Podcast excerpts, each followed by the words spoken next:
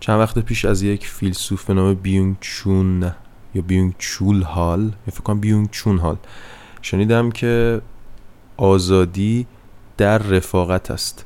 اولین بار که شنیدمش فوق العاده به وجد اومدم چون احساس می‌کردم خیلی به تصوری که من از آزادی و دوستی دارم نزدیکه. اما برام سوال شد که واقعا چطور آزادی در دوستیه؟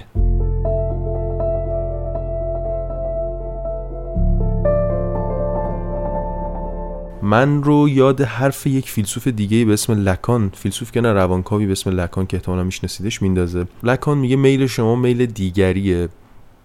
یعنی آنچه که شما امروز از زندگیتون می‌خواین احتمال خیلی زیاد تحت تاثیر اون چیزیه که اطرافیان شما از زندگی می‌خوان.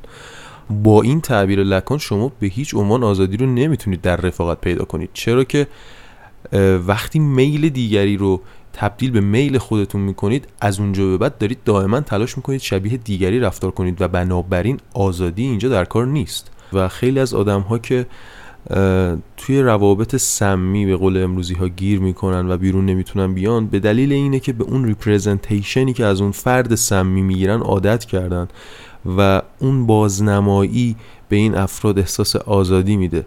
به نظر من اینجا جاییه که رابطه توش دیگه آزادی پیدا نمیشه. اگر تو مطابق بشی با اون چیزی که اون فرد از تو می‌خواد بنابراین دیگه تو آزاد نیستی.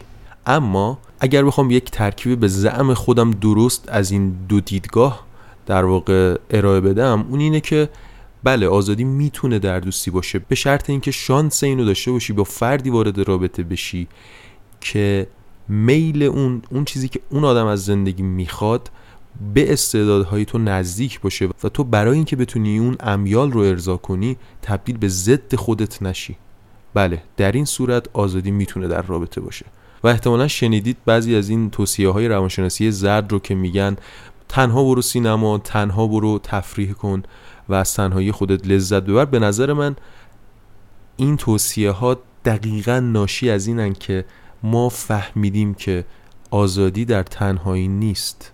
در واقع تأکیدی که توی اون زمین بر تنهایی میشه یک جور تأکید بر اینه که اتفاقا دیگری مهمه.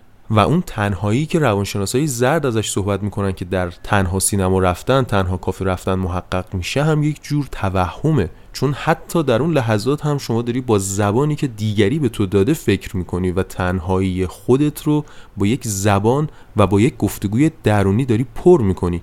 پس دیگری مهمه. و از یک تجربه شخصی بگم.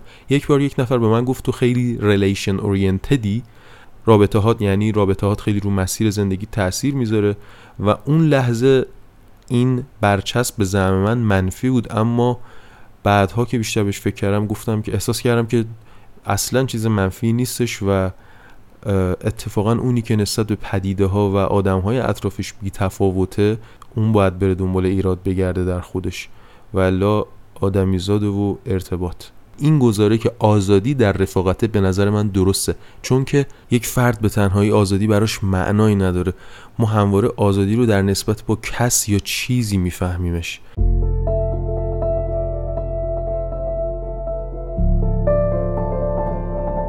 اپیزودهای این برنامه قرار همینقدر کوتاه باشه. من قرار بیشتر این اپیزودا برای من شبیه یه تراپیه ما توی شبکه های اجتماعی دیگه بیشتر از small talk چیزی نداریم و شاید بشه گفت این اصلا اسمش پادکست نیست یک voice بلنده به کسایی که مسائلی که من بهشون فکر می‌کنم می‌تونه با اونها مشترک باشه.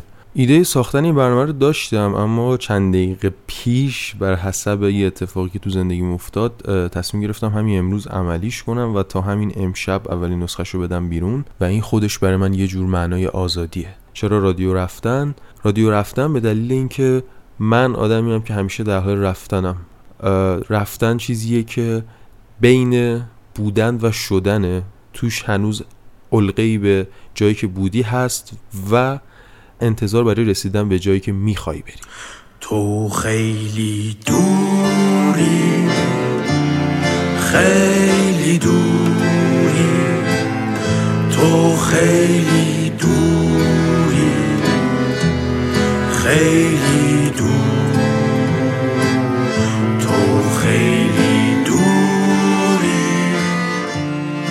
Hey do.